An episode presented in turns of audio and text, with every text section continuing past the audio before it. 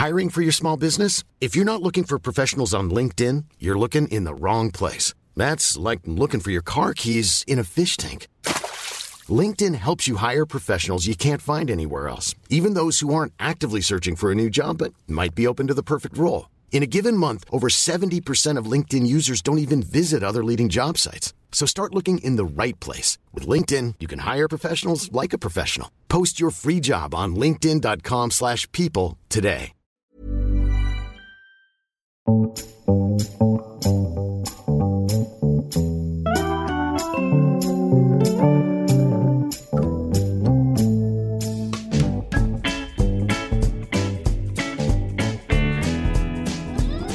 to episode 63 of The High Low, the weekly news and pop culture podcast brought to you by journalist Dolly Alderton and Pandora Sykes. I walked into Pandora's house today and she said it was a house of mourning. Uh, because obviously, not only your husband Dolly, I think the whole house, the whole Sykes clan, including me, are very sad. Like I've just put myself in the Sykes clan there. Um, are very sad because obviously England lost against Croatia last night. If you listen carefully, I think you can hear the baby still crying about it. I did a bit of a vault fast with the old football competition, as Dolly likes to call it. I watched the last 30 minutes last night and I felt very tense. And I did think, if I feel tense, how is everyone else feeling who's been following the football competition from the beginning? Or who follow football competitions all year round. Since the since the year dot. Yeah. And then I got stuck into everyone's Instagram profiles. Lol to Dele Alli's Boohoo Man collaboration. Fair play, mate. when the match started, I was on a train back from Somerset, and then um, I was meant to haul ass to the gym straight afterwards, and I managed to. Did a quick run while I was watching the first half, and I just found it too stressful. I had to get off the treadmill, and then I thought, I, it, the crowds. It was like a ghost town in Camden. There was the streets were empty, and there were people pouring out of the pubs. So I thought, oh, I think maybe I'll just like go to the pub at the end of my road and just watch it. And what a historical That moment! age old segue from the gym to the pub, thus undoing the. So I walked to the pub looking mad with my like weekend bag, red in the face with my gym kit on. And then I just and then I lost my nerve because it was just it was so packed and I suddenly felt like people would know I've never done this before. So I like nervously like a little church mouse just stood outside the pub and just looked through the window with my beady little eyes.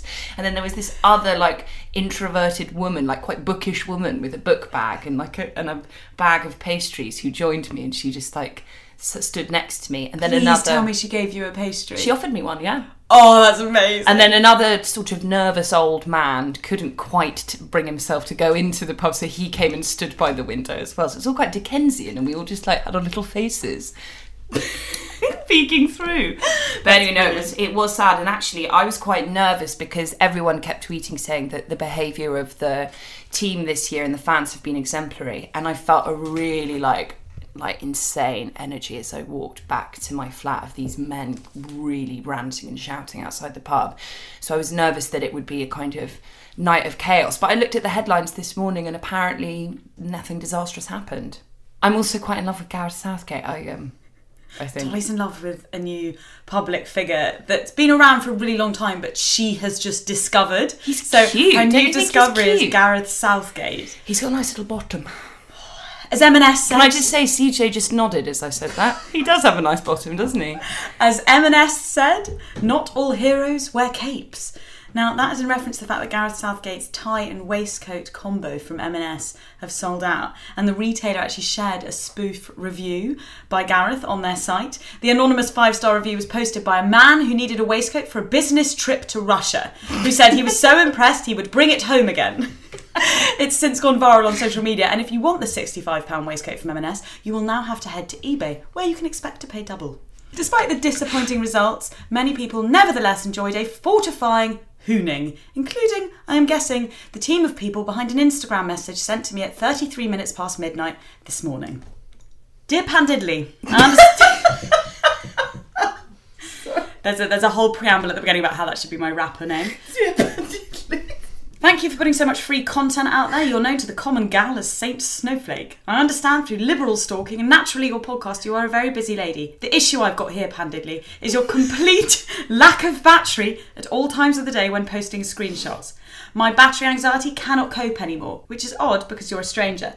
As a house, we would like to honour you with a plethora of portable chargers. Please think of this as an homage to your gift of a podcast to a generation of young people. But let's not get weird about it. Let us know if you have a P.O. box. I love her. I think she should replace me on this podcast. She sounds like she's got much more natural charisma. Definitely drunk. Please think of this as an homage to your gift of a podcast to a generation of young people. Saint Snowflake is very funny. Anyway, so I think everyone had a good time in the end. They did pandidly. This week has been the week of many cabinet changes. Dominic Raab has replaced David Davis as Brexit secretary. Davis resigned late on Sunday night, saying he could no longer support the government's Brexit policy announced at Chequers last week. I know this is um, not going to be very good for my bawdy image of uh, this week's podcast, but as a side note, I felt very conflicted about um, finding the awful Brexiteer Dominic Raab quite annoyingly fit. You said you think he was a bit annoyingly fit as well, Pandidly. I don't think he's annoyingly fit. You did a little bit, you said. but then a friend made the observation that he looks a bit like a man who lives in a Clapham new build, who goes to the Sainsbury's in Clapham Junction station wearing his gym kit and some flip flops, just bunging in broccoli and steak into his basket. So um, that quelled that lusty feeling. And who said women can't helm a culture podcast? So baldy this week. In other reshuffle news, Lock up your loins. In other reshuffle news, Bojo has been hoofed out as Foreign Secretary, and replaced by Jeremy Hunt, the controversial Health Secretary, and Hunt has been replaced by Matt Hancock. Just have to hope that Matt Hancock will do a better job of the NHS crisis than Jeremy Hunt, who just made this catalogue of errors. On a positive note, a £20 billion NHS birthday funding package was announced just before Jeremy Hunt departed office. But on the other, as the Labour Shadow Health Secretary Jonathan Ashworth tweeted, Jeremy Hunt has left behind a toxic legacy which includes £9 billion worth of NHS privatisation, 4 million people on waiting lists, and 100,000 staff vacancies and A&E in a humanitarian crisis. From sad news to happy, your personal hero, Dolly Cardigan B, has had a baby with her rapper boyfriend, Offset. I know, and I can't believe I know this, but the baby's name is Culture with a K. God, that's incredible. And the hearts of a million teenagers over the globe literally combusted when Justin Bieber revealed that he was engaged to model Hailey Baldwin. Came out of nowhere for his fans who hoped that Jelena, that's him and Selena Gomez, would end up together. Also, this week, London Pride saw 30,000 people take to the London streets. The revelry was disrupted by an anti trans protest where eight women lay down in the street. Dolly, what have you been enjoying this week? You might be uh, a little bit surprised to hear I read an absolutely brilliant column by Giles Coren and I agreed with every word of it. It was about how the like button on social media, and more worryingly, the obsessive need to like and be liked in a very public manner, is rotting the integrity of society. He talks about how our dopamine addiction to virtual validation means that we're collectively saying or posting or writing things to get a hit of that rather than engage with our thoughts or express ourselves or have authentic debate or really think a subject through. I would say that's an argument that's been doing the rounds for quite a while. I've written something quite similar to that effect. I'm, I'm interested to hear more of why you thought that, but that's not an original. The way the way that he phrased it, I found really original because what he was saying is that it wasn't just about um, affiliation and validation; it's about actually disconnecting from our heads because what we're doing now instead of expressing ourselves we're doing a kind of studied impression of what we think the nicest person mm. in the world might think or say mm-hmm. rather than connecting to what we feel deep in our bodies or deep in our brains. So it's become very disingenuous. yeah it's just it's just like it's the opposite of intellectualism and it's the opposite of creativity. And it's certainly something that i'm guilty of where w- the thought process is what would a person who i would like to be like think of this rather than let's really take a moment to think about what i think of this. And that is quite a new way of looking at it i think. Here's a particularly brilliant quote from the piece Liking achieves nothing, brings no one back from the dead, creates no new hospital beds, saves no political unions, changes nothing at the White House. All it does is drive traffic through sites built to monetize the like addiction and makes a handful of wonks in white trainers even richer than they were. In that regard, the internet generation has been sold a massive pup, probably on eBay. I also abhor the way it has spread offline to affect columnists and commentators. I hate the way they increasingly seem to have sat down at their computer and thought, now, what would the nicest person in the world think about this? It makes them popular, swells their social figures, but it isn't the route to truth. The like of the current century serves the function of prayer in centuries gone by. It is a lazy nod of acquiescence to the prevailing wind. But prayer didn't stop wars or famine or holocaust or death, and nor will this.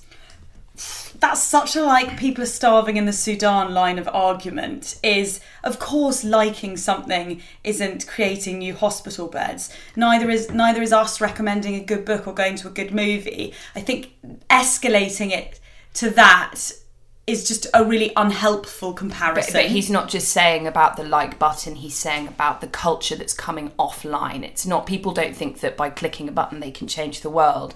But what he's saying is like disconnecting from how we think because of fear of not being validated. That's not going to change the world because we're skirting around the truth. And I do think that's a really profound I think you put it better than argument. him. Thanks, babe. I just thought it was a really interesting piece and I thought it was very well written and very impassioned. Um, and predictably, as I posted my admiration for the piece, uh, I got some hysterical emails and tweets from people telling me that Giles Coren is awful and evil, and I They should weren't from me.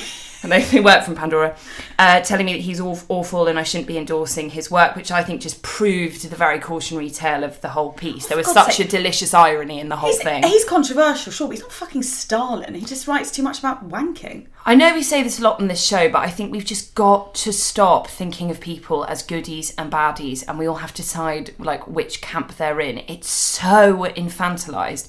Giles Coren has written pieces that I've absolutely hated in the recent past and expressed himself in the way that I have found offensive. This does not mean that he isn't capable of really interesting thoughts. We are all so much more than our worst day or our worst piece. That should be your bio on social media. I'm so much more than my worst piece. What is my worst piece? Oh, I dread to think. I think it's um, since I listened to that Toure interview that I recommended on last week's episode with Zadie Smith, where she's talking about the importance of thinking things through rather than showing off the right mm. opinions like a designer handbag. It's had such a deep impact on me, and I keep thinking about it. And I really want to be in my brain thinking about subjects and looking at different sides rather than desperately trying to hit on the right one so everyone likes me. And I would be way more interested in hearing why you disagree with the sentiments in his argument rather than why you think he's a baddie and therefore all other thoughts of his are rendered completely void. Rant over. I also listened to Guys We Fucked last week, as I do most weeks, Friday morning. It's my Friday morning ritual. And I nearly fell off my treadmill when they introduced the guest, who was Amanda Knox. Ah. I've listened to quite a few interviews with Amanda Knox, and I heard her say loads of things in this interview that I've never heard her say before.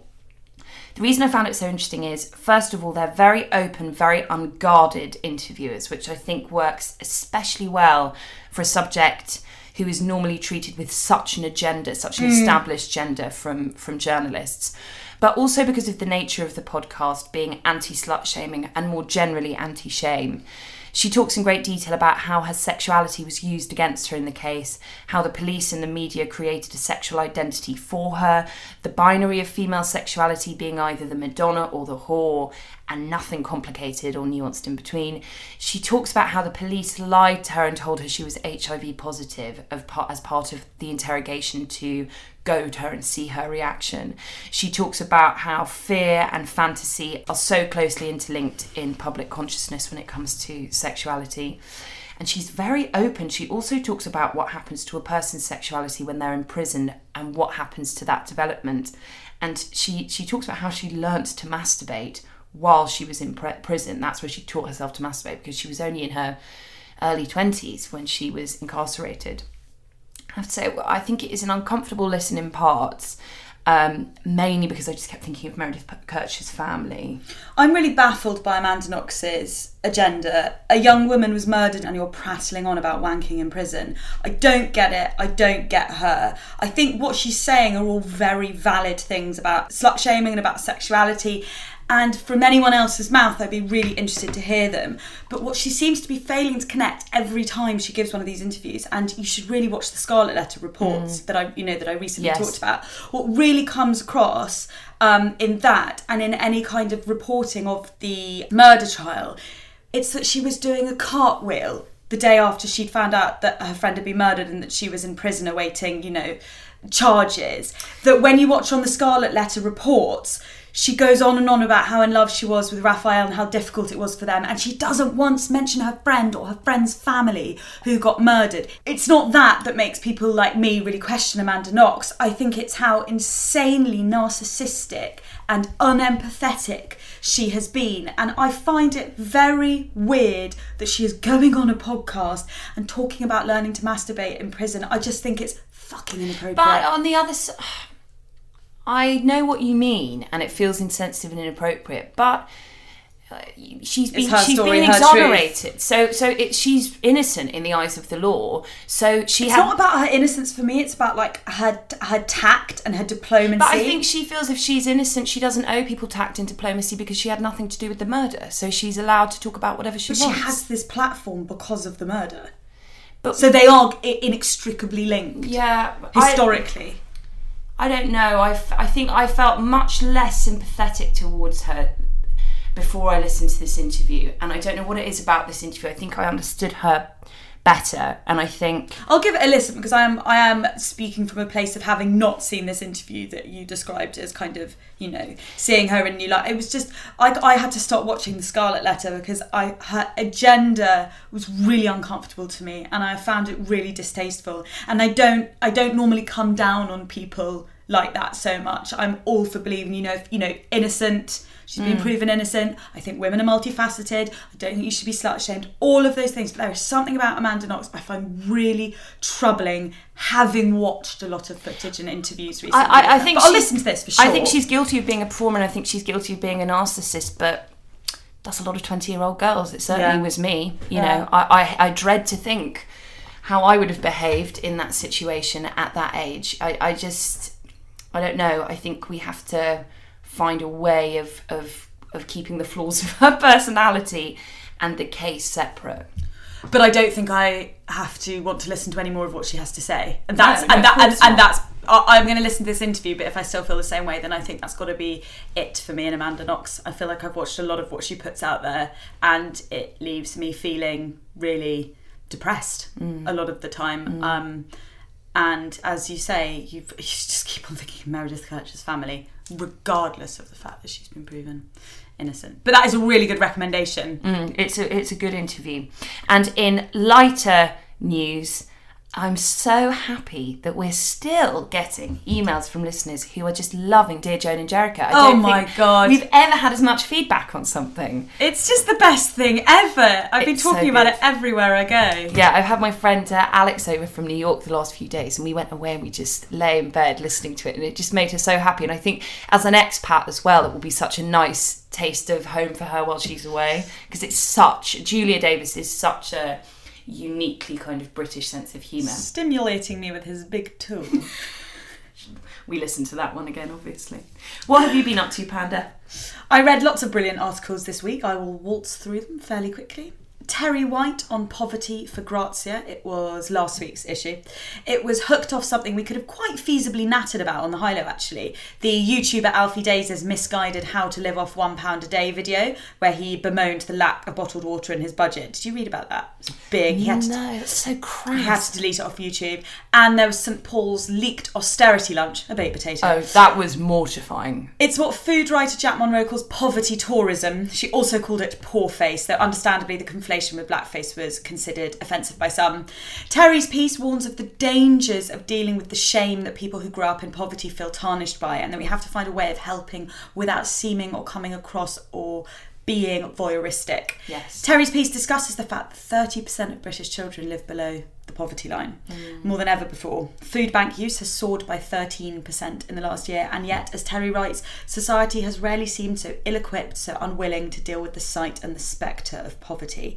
She says the scars never leave you as someone who's grown up in poverty. You know, economically, she is now resolutely middle class, but the humiliation and sadness of living outside society is something she says that really stays with you. I adore Terri's writing. It's really powerful and she brings light to a subject which is rarely written about because most magazine journalists like us did not grow up in care or poverty, which says a lot about opportunities and who gets those opportunities in themselves. The piece ends Here's the truth the kids going to school without toothpaste to brush their teeth, they're just like you. The women queuing at the food bank, they're just like you. In a time of austerity, economic insecurity, and zero hour contracts, it could, truthfully, be any of us. And that is what society is meant to be us, looking unflinchingly with clear eyes together. That is how you undo shame one stitch at a time. She's a phenomenal writer. I actually kept it. Find it for you later. I kept it for you because I knew you'd really enjoy it. I'm really glad we have her writing these pieces. Mm, I could read her write about the same subject many, many times because she clearly has so many stories to tell. And as I said, it's not a point of view that we see being told that much in women's magazines, glossy Yes. magazines. Yes. Conversely, and yes, I am aware of the irony of these recommendations sitting side by side, I was riveted by a New York Times piece from April on being rich, written by the novelist Jessica Knoll. I became aware of this piece from the Call Your Girlfriend podcast, and someone messaged me when I shared it on my Instagram stories. You may be personally light years away from being rich, but it's still a really important piece to read um, about women who are determined to change the status quo. In the piece, Jessica writes Rich is still a man's word. Typecasting aspirations of wealth has not helped diversify the three comma club. According to Forbes' annual tally, less than 12% of the world's billionaires are women, and almost three quarters of that dismal statistics inherited their fortunes. A T. Rowe Price survey shows that in 2017, parents of only boys still save more and pay more for their son's education than parents who have only girls. She talks about why being rich is not something that women, particularly women of colour, are seen to be allowed to achieve. It's a really interesting piece, and I think it's been shared a lot since she wrote it in April because it's um it's not something that's really been written about. She's absolutely right. Rich is still um a man's word. Yeah. And that ambition um, is not something that's written about very much. I mean, again, I think it comes back to shame, doesn't it? I was also fascinated by a piece in The Guardian on noise pollution by Richard Godwin called Sonic Doom, which was highlighted to me by the Week's podcast, The Week Unwrapped. I've talked about it before, but now I'm more familiar with the podcast. I absolutely love it. And Dolly, so would you. They take three underreported stories from the week and dissect them forensically and with so much thought and detail and background. Like, you know, they are really smart on the topics they talk about. Who presents it? Ollie Mann. He's got a few podcasts, Ollie Mann. So Richard Godwin wrote this piece, um, hooked off the fact that the World Health Organization calculated that at least one million life years are lost every year in Western Europe countries because of environmental noise. How? It's thought that noise triggers the release of the stress hormone cortisol, which damages your blood vessels over time, leading to heart attacks and coronary heart disease. Humans, Godwin writes, are hardwired to find noise stressful.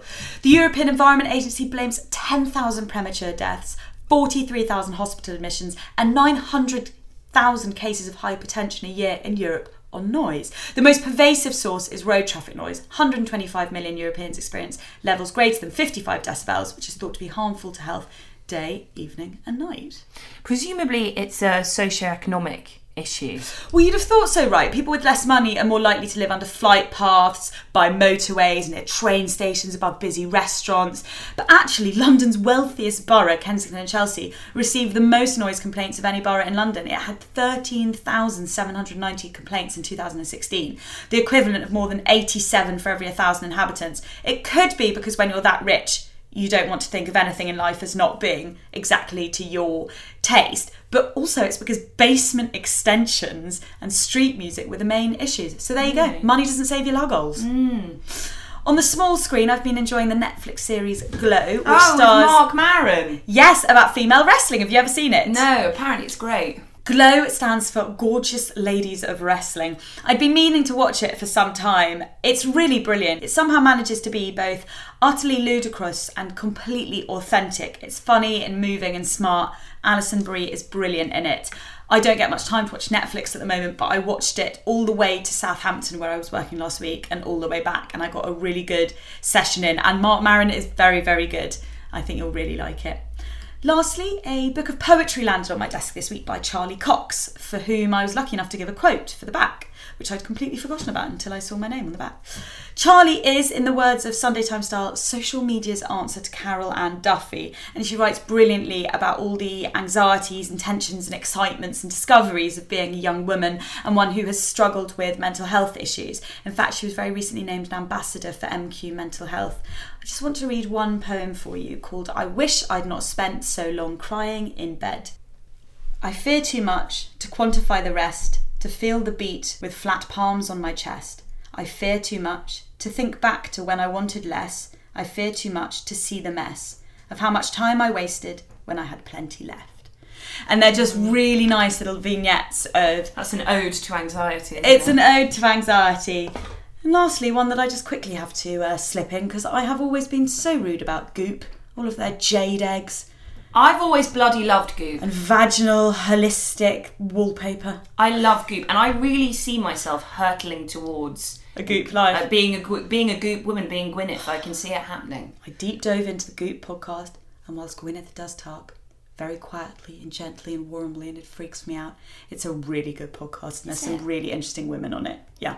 So that's my last reluctant I'll listen to that. this afternoon. recommendation is the Goop one. I recommend the interview with the actor Olivia Wilde, who played that really sexy woman with the pink hair in the OC. She's so hot. She's like half woman, half cat. She talks about being a multi hyphenate and um, and politics and being a mother. There's a lot you'll listen to it and you'll go, I know why Pandora like this about mm. being a working mum and about the guilt you feel as a woman. That's in that's she said she's trying to work out if that guilt has like a purpose, Right. if it's innate and biological, or if actually we need to like stamp it out and not talk about it because men aren't like this. Like, is that something we need to embrace and navigate, or is it something that we need to exercise? And she says she's still very much wrangling with that, and that's actually something I think that I personally think about quite a lot. Mm. So that's a really good episode, but there's lots of other very good episodes as well. And in the mailbag this week, a rather brilliant letter from the journalist and friend of the High Low, Sophie Wilkinson, emailing us in response to our deep dive into Nanette by Hannah Gadsby.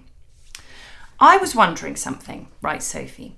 Gadsby refers to herself as a lesbian or a little bit lesbian, but you preferred to call her queer or a gay woman. You might not notice any difference between the three, and very many lesbians call themselves gay women. But to me, it's growing to mean a lot. I'm finding myself asking, why is it that gay is the umbrella term for both lesbian and gay people, but lesbian isn't? Is it that we defer to the default male so often that even in the woke process of naming queer people a better umbrella term, it's broadly agreed, we do the same? Is it because lesbian is seen as a dirty word, a subcategory of porn? Is it because lesbians are so much less visible than gay men? I understand there's a grammar issue. Lesbian is a noun and an adjective, but gay is only comfortably an adjective. But that's because we don't call gay people gays as it's reminiscent of the 80s tabloid speak, when gay men were castigated and further stigmatised during the AIDS crisis. If we're extending that sensitivity to gay men, though, can we also do the same for lesbian women or lesbians? As just mentioned, lesbians have experienced different struggles to gay men. No, we haven't historically been criminalised in the same way. We haven't seen our partners ravaged by AIDS. But we've been women who still aren't given the same freedoms as men, even in the UK. We're more likely than our gay brothers to be poor, to have children we must provide for, and to feel like our sex, both the act of it and what's between our legs, doesn't quite count. So I'm doing my best to encourage the use of lesbian, to reclaim it for the fabulous, precise, and empowering word it is. I don't want to police language, I just want to make sure that, as it evolves and changes, us butchy Brendas don't get left behind. Butchy Brenders. It's a really, really important Yeah. thing to uh, to bring up, and something because of Pandora and I and our experiences. You know, you bypass and you, you don't Yeah, think about two straight things. And- women. yeah, and this kind of sensitivity with language is- is really important. It's it's written yeah it's written really thoughtfully and um, it's a really interesting point of view and thank you for sharing it with us.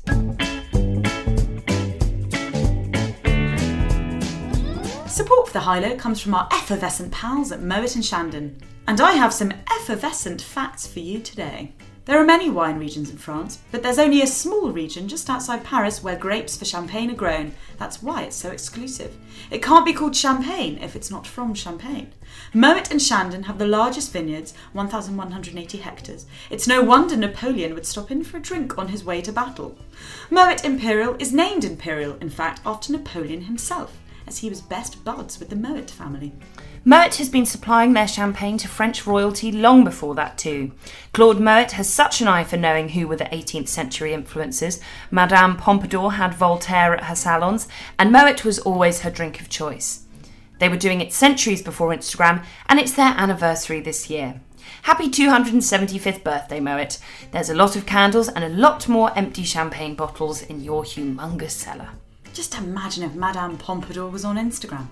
Thanks very much to Moet and Chandon. It's now time for the top line, read by Pandora. Well, you can search high low if you want, but you won't find me. Me. Kylie Jenner is on track to become a billionaire. Business magazine Forbes have reported that the 20 year old reality star and beauty entrepreneur is worth $900 million. Kim Kardashian, meanwhile, is scraping by on 350 mil.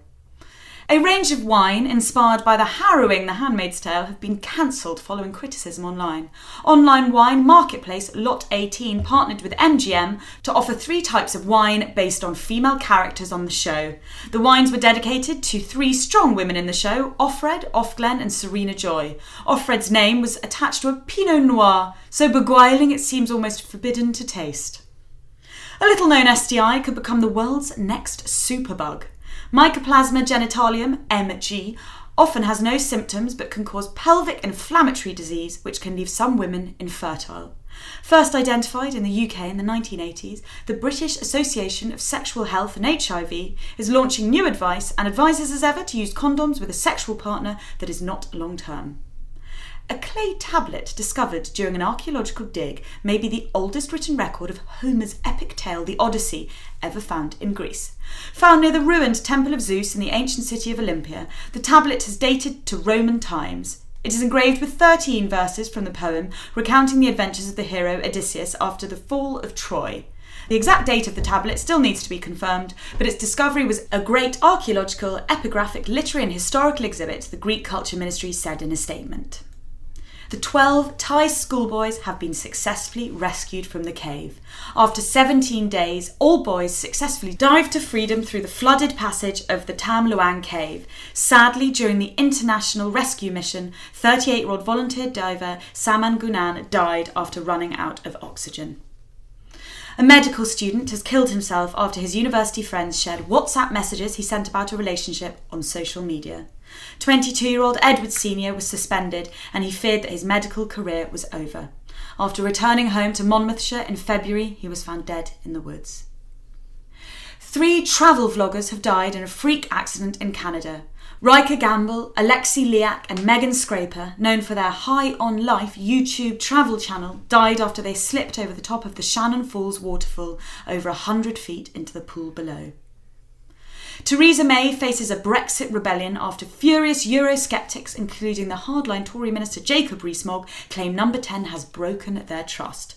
Not only could May lose her Tory majority, but one of the amendments to her proposed customs arrangements is backed by the DUP, in a hint the Unionist Party could be ready to drop its support for the Prime Minister. Facebook faces a record half a million pound fine for failing to protect users from their data being obtained by Cambridge Analytica. It is the maximum fine allowed under the 1998 Data Protection Act and would mark the first in a series of penalties against political parties, data companies, and social media as a result of the Cambridge Analytica scandal. Killing rats could save the coral reef. Bird droppings are a natural coral fertiliser, but rats are eating the birds. Scientists say that the delicate marine habitat could be saved by exterminating the vermin on all of the tropical islands in the Indian Ocean. And that was the top line. If you are listening to the High Low on the day of release, hello you kinos, then today is a big day. Trump's baby balloon is flying over London. What's Trump's baby balloon, you might ask? Where have you been? We say in retort. The balloon, a protest blimp, if you will, is the creation of graphic designer Matt Bonner. It is bright orange, wearing a nappy secured by a safety pin, with trademark malevolent tiny hands and holding a smartphone. The six foot high pugnacious balloon is due to take off from Parliament Square Garden today at 9.30am to coincide with Trump's presidential visit to the UK. The balloon initially started as a joke, before £30,000 at the time of the record, the exact figure is stated at £30,217, was raised via crowdfunder and Sadiq Khan gave permission for the balloon to fly over London as a peaceful protest. Initially, the balloon struggled to secure the Mayor of London's authorisation as City Hall maintained that inflatables are art, not a legitimate form of political protest. But Sadiq caved last week, possibly due to the online petition, which was signed by over 10,000 people. Probably helps, let's be honest, that he famously can't stand Trump. Not everyone thinks the balloon is the best idea ever. Dolly and I, as you can guess, are in the best idea ever camp. Quite a lot of people think it's a waste of £18,000. There are lots of reported figures out there of exactly how much the balloon cost to make. It isn't the entire crowdfunder pot. They say that the balloon is childish and pointless. Nigel Farage naturally called it the biggest insult to a sitting US president ever, which is just hyperbolic crap. JFK? Surely being assassinated is the biggest insult to a sitting president. I actually found Sadiq Khan debating the satirical blimp with Susanna Reid and Piers Morgan very interesting on Good Morning Britain. Sadiq said that politicians have long been satired and that this is no different.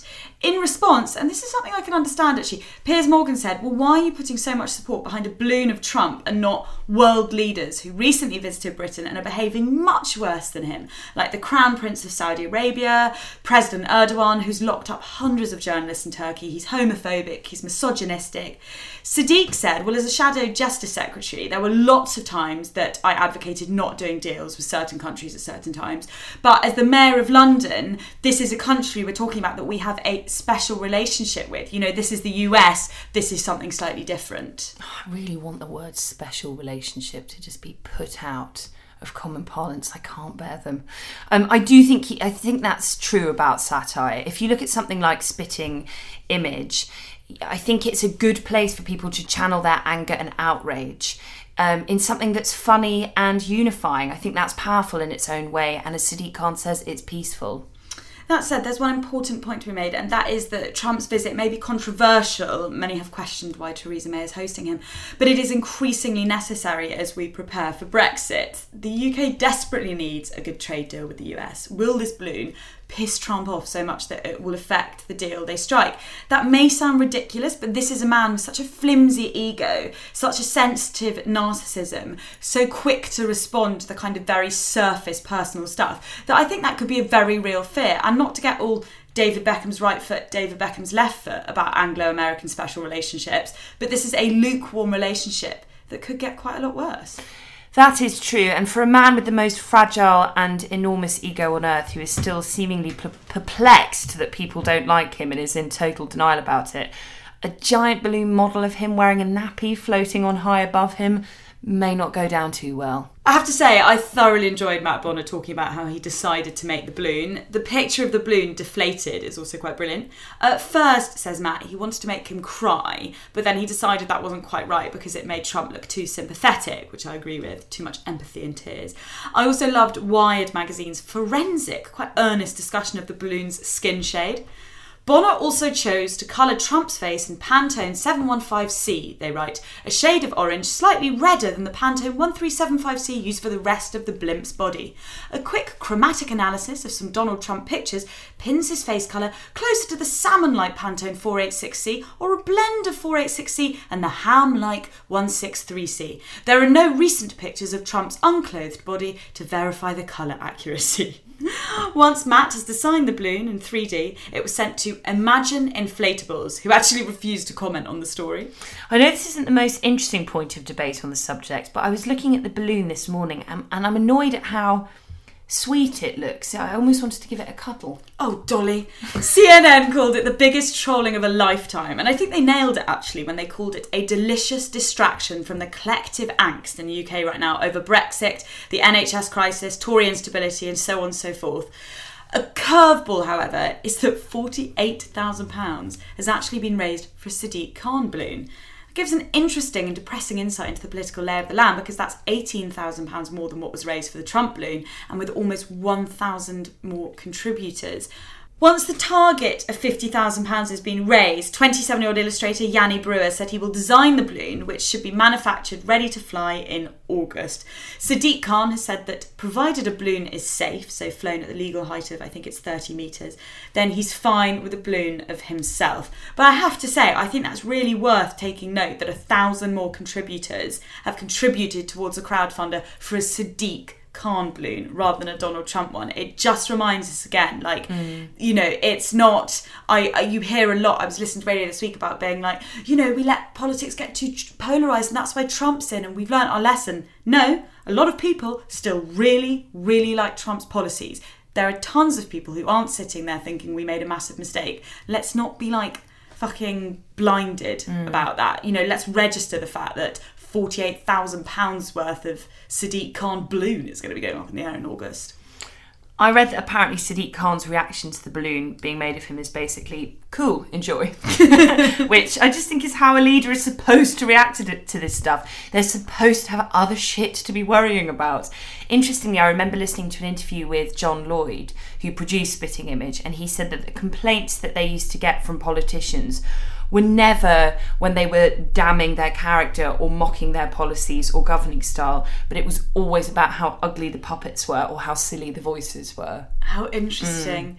Sadly, Trump is unlikely to see his helium doppelganger as he's avoiding London as much as possible and will be at Chequers, Theresa May's countryside residence, 40 miles away when the balloon is due to fly over London's Parliament Square Gardens.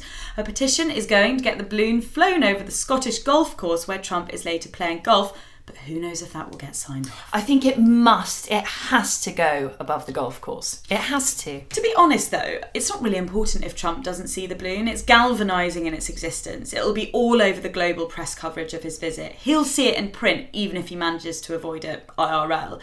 It feels especially important that it flies this weekend, given that another Free Tommy Robinson rally has been mooted. Thousands of protesters have been marching against the far right leader of the EDL being imprisoned since he was sent to jail in May, and over half a million people have signed a petition to free him from his 13 month sentence. It's a salient reminder to remember what is outside of our very comfortable bubble of reflected thoughts and opinions. In preparation for Trump's visit tomorrow, I thought we could guess what nicknames he might give our British politicians because famously, Trump gives nicknames to all the world leaders he meets. So he calls Hillary Crooked Hillary, Crazy Bernie, Elizabeth Warren he calls Pocahontas, Little Little Marco for Florida Senator Marco Rubio, Lyin' Ted for Texas Senator Ted Cruz. So I was, what do you think? It, I think it, there could be blustery Boris. Blustery Boris, um, I don't know, touchy Theresa.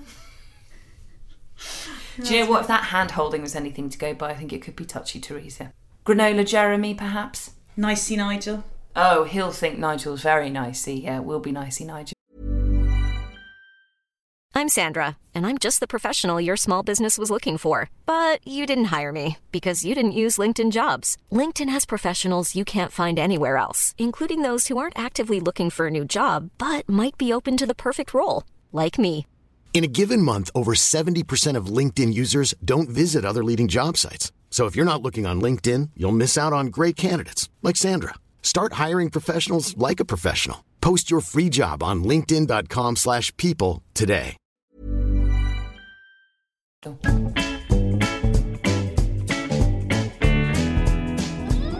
we've established on this podcast numerous times, I am the only woman in Britain currently not watching Love Island. However, a headline I read this week pertaining to one of its contestants caught my eye. Alex, who apparently is known for his failed attempts at flossing, has also made a name for himself on the show for persistently claiming that he prefers the natural look on a woman. Pandora, as an avid Love Islander and therefore the Love Island correspondent for this podcast, can you give me a bit more background on this? I'm quite riveted by this as it's complete rubbish. Alex goes for every single woman that comes into the villa. Sometimes they might be what has become culturally referred to as having a natural look. By that I mean without any surgery or hair extensions. But sometimes they've had both. I don't think Alex goes for the natural look particularly. I think he was just waffling away, sort of desperately trying to find a paramour, saying whatever he thought one girl particularly wanted to hear. I thought it would be an interesting thing to talk about as I think this sort of misjudged faux feminism from self labelled beta males is something we're seeing more and more of.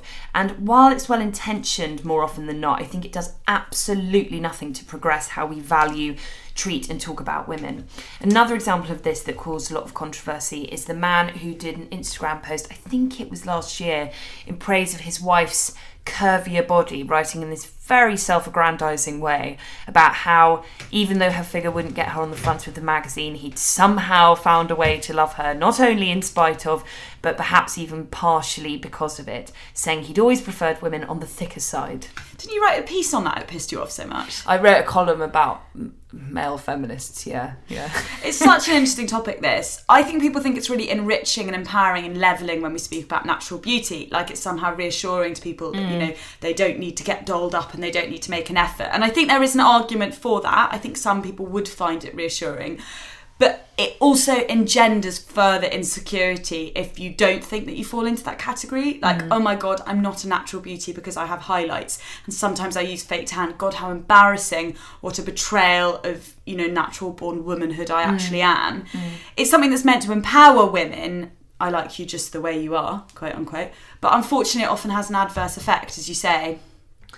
Yeah, I think this kind of it's it's sexism dressed up in in woke fancy dress, and it's it's not going without satire. There was the absolutely brilliant spoof Twitter account, Performative Woke Man, which was the sort of male feminist guy you often see on social media who tries to gain approval from women by studying and saying all the supposedly right things while so clearly not really believing any of it. So his true opinions kind of seep out um, of the cracks in other ways. And Performative Woke Man tweeted a lot about how he preferred women without makeup or that he liked natural beauty. And sadly, he no longer exists. I don't know what happened to him. he was one of those ephemeral Twitter golden moments that have a shelf life of about a month. It's like Conde Nast Elevator. Yes, exactly. Another brilliant satire in this trend was the song Girl You Don't Need Makeup. Have you seen that? No. God, it was a brilliant sketch that was on Inside Amy Schumer, which is a music video that's a spoof of those kind of lovable, approachable boy bands who write these really commercial songs appealing to the insecurities of teenage girls. And they sing this One Direction style songs uh, telling Amy that she doesn't need makeup. You're perfect when you wake up. Um, then she takes it off. They're like, take it off. And she takes it off. And then they're horrified by what they see and they tell her to put all the makeup back on. and I think the reason this satire is particularly good and so brutal is that often when men go on these long public rants about how they prefer the natural look on women, they're referring to another sort of myth that's being constructed by magazines and advertising, which is a conventionally attractive, very slim, more often than not Caucasian woman who gets out of bed with perfect skin and a tiny bit less mascara on for an FHM photo shoot. It's not open minded and it's not radical at all. It's still subscribing to quite an oppressive stereotype. And I would add that I think that's the minority of men. Most men I know don't really give a shit. They don't really notice if a girl, if their girlfriend wears loads of like. If you ask my husband, does Pandora wear mascara every day? I don't. I never wear mascara. He wouldn't have a clue, as, Yeah. as he rightfully shouldn't. Yeah, I think men feel. don't have like a specific preference for like exactly what a woman should be wearing. to throw in a curveball here and slightly fight from the opposing corner, as it were, I'm actually quite concerned at the moment vis a vis Love Island about how much non natural beauty is being championed. And by that, I mean, if you watch reality TV, it seems almost mandatory now that you have fillers and Botox and a lip job hmm. and hair extensions and eyelash extensions and so on and so forth. It's very much the norm for reality TV stars, almost a requirement, it can feel at times.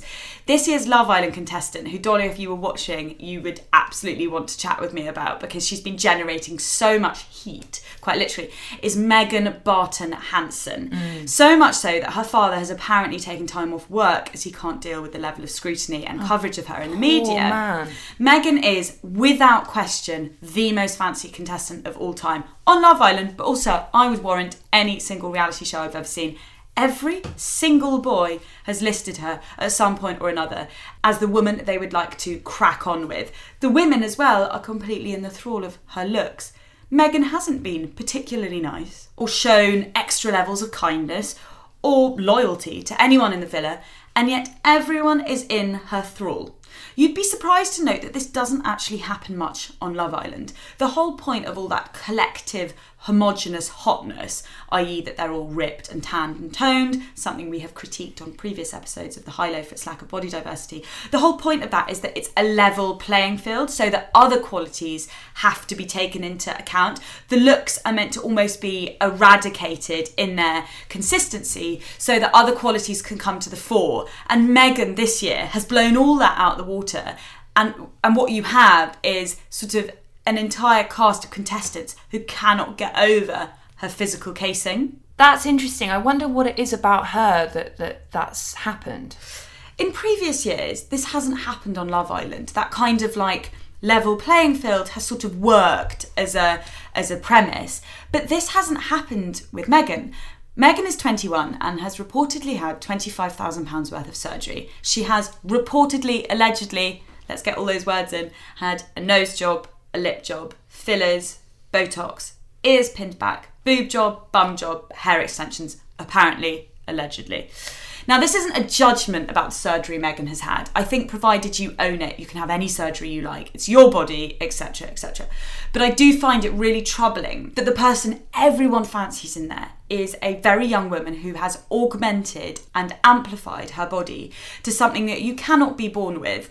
Megan has constructed her hotness, and whilst that is completely her own agenda and her right, I am saddened that the person all the men in the villa want to be with and at home fancy and all the women at home want to look like is a young woman who didn't look like that at all before she had all that surgery.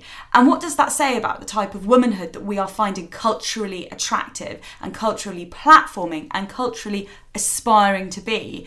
It's all very well saying we shouldn't champion natural beauty as the way women have to be, and I agree with you, there's a real danger in that. But equally, I'm not very happy about championing the other extreme that I see on Love Island right now. Sadly, though, I do think she is just a reflection of culture, and popular culture dictates this is attractive right now. But that's the chicken or the egg thing, isn't it? Did we hmm. start finding that attractive because we saw it, or do we see it because we now find it attractive? I, I think it goes much deeper. I think it's perpetuated by the fact that that commissioners are, keep making shows with these people as the star, but I think it comes from a much deeper and darker place. I, I think it comes from porn culture, and obviously that's not my own theory. That's quite a popular femi- feminist theory. But it's bizarre to think that this is the look du jour. That in the '60s we will we will look back at the '60s and see Biba boots and and false eyelashes, and for this period, we will look back and see fillers and and something something surgically augmented, as you said. I think it's very interesting that we are we're so polarized in culture full stop aren't we? Politically we're so polarized. The right is so right. Liberal politics are so liberal and you see the same in beauty standards. On one hand you have Megan Barton Hanson um, a 21 year old former stripper and model you know who Instagram is very, very sexualized, um, and you have everyone falling in love with her telly. And then the other hand, you have the kind of glossier, I just woke up like this, just a lick of lip gloss, which is also a very pervasive beauty trend. But I, I would say that that's a very niche beauty trend. I wouldn't say that's universal. It's the mainstream. Yeah, you're right. The mainstream is Pretty Little Thing, Boohoo.com, Yeah, exactly. two piece, tote bodycon, underside boobies on display. hairless. It, it's it's cartoonish and it is It's, cartoonish, and that's where I've, But that's pornography. Pornography is about the distorted male and female. It's so hard talking about it, isn't? Because I'm terrified talking about this woman because I'm so desperate not to judge her or not to kind of like damn this woman for what she represents. But I'd be lying if I said I didn't find it really upsetting hearing how people fancy her so much and what she's done to get to that place. I think your anxieties are, are quite rightly rooted in the fact not that that a woman has done this to herself. This has been happening for years Yeah. and years. Like women have been having plastic surgery. no, it's the response to her. That, Well, I, I think it's more that, that this is this increasingly seems to be the one default aesthetic for young men and women. And and that that is worrying. It's not about what's the right way to be sexual or attractive or uh, or, or your, what's the right style. I don't think there is a right or a wrong but it's about it's a fact that there's just so little variety anymore it feels. There's a brilliant piece uh, which was recommended to us by a high low listener on Vice about Megan called In Defense of Megan Barton Hanson because she's been criticised a lot for discarding various people and taking up with new people and just generally at times being a bit of a dickhead in the villa. Megan is hot, writes Emma Garland. Not just regular hot, like the average professional footballer or someone off Riverdale, but a rare, disorientating kind of hot that interferes with your brain chemistry and temporarily warps your personality. A hot that causes aloof men to fall over themselves trying to maintain their composure and self assured women to boil over with rage. Emma goes on to write Somewhere within that is the awareness that the sort of men who end up on Love Island probably tend to see her as a blank receptacle for their own projections. As far as a show built upon the premise that it is totally possible to fall in love with someone after two weeks of tanning goes, Megan is incredibly self aware. She seems to be quite cognizant of the fact that her value, where relationships are concerned, is couched in her appearance she says several times um, there's actually there was a really meaningful bit that will stick with me when one of the contestants samira cries being like why does no one fancy me? And megan goes yeah but you're like real you're a strong woman you know people just see like tits and teeth with me. So she's very aware of the of, of, of the vessel that she has built does it bum me out that everyone fancies a woman who thinks that her sole appeal is what she looks like and in fact proves that her augmented looks can command an entire house, nay, nation? It depresses me, yes. I just don't know what it's doing to girls at home and to boys who are starting to fancy girls and having a sexual awareness of what they mm. find attractive. Taking it back to the male contestants demanding natural beauty for a moment, I think it's such a place of blind privilege to speak from. Women's looks are taken into account and commented on every day of their lives, not just if they're a contestant on Love Island, whoever they are, whatever their age. Women who are lawyers, women who work at tills, women who have large families, women of any age, they're all expected to groom themselves as if it were their profession. It's definitely something I would love to break out of and something I try to care about less and less. But to an extent, along with a lot of women I know, I do feel sort of enslaved by it. So for a bloke to then say women shouldn't care about it or they should just spend less time on their makeup, I just find so, so thoughtless. I think it goes so much deeper than vanity. I think you're absolutely right. Of course, it goes much deeper than um, than vanity. Beyond what natural beauty is or isn't, I don't like the way men who say this stuff use their allowing of women to wear less makeup or be curvier as a way to ingratiate themselves or prove how right on they are. It's a rhetoric I find really gross and annoying, and you hear it all the time, not just on reality TV, but in real life conversations. And when I was dating, I used to hear men say it a lot as well. And to my mind, demanding women be natural is still as oppressive as demanding women be conventionally dolled up. I think that Alex or whoever should be able to state their preference in women without it having kind of damning cultural implications. But I think that that preference is perhaps quite confused and misguided. Yes. It's not like I fancy blondes or, Yes, or brunettes. exactly. And I completely agree with you that the policing of women's looks is dangerous. But I think we have to look beyond the policing in order to see the representation, though, because actually, for me, I find Megan and what she represents actually much more dangerous than Dr. Alex, unlucky in love, waffling on about what he thinks he wants next in a woman. I think I should march into Love Island in uh, these leggings with holes in, uh, with a red face and no makeup on, and my upper lip unwaxed, and the Miss Trunchbull hair bun that I'm currently that I'm currently sporting, and uh, see what Alex makes of natural beauty then. He'll crack on with you, mate, just like the poor man's tried with every single other woman who's entered the villa.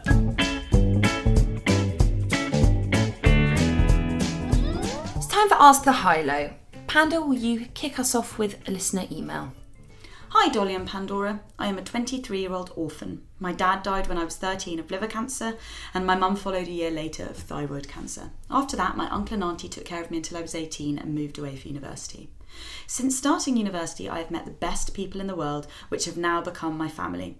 I am currently about to start a PhD at Cambridge and have been with my boyfriend for four years. I am a happy girl, but at the same time, I am not. The issue is, I haven't told anybody, except my boyfriend, which took me almost three years, about my parents.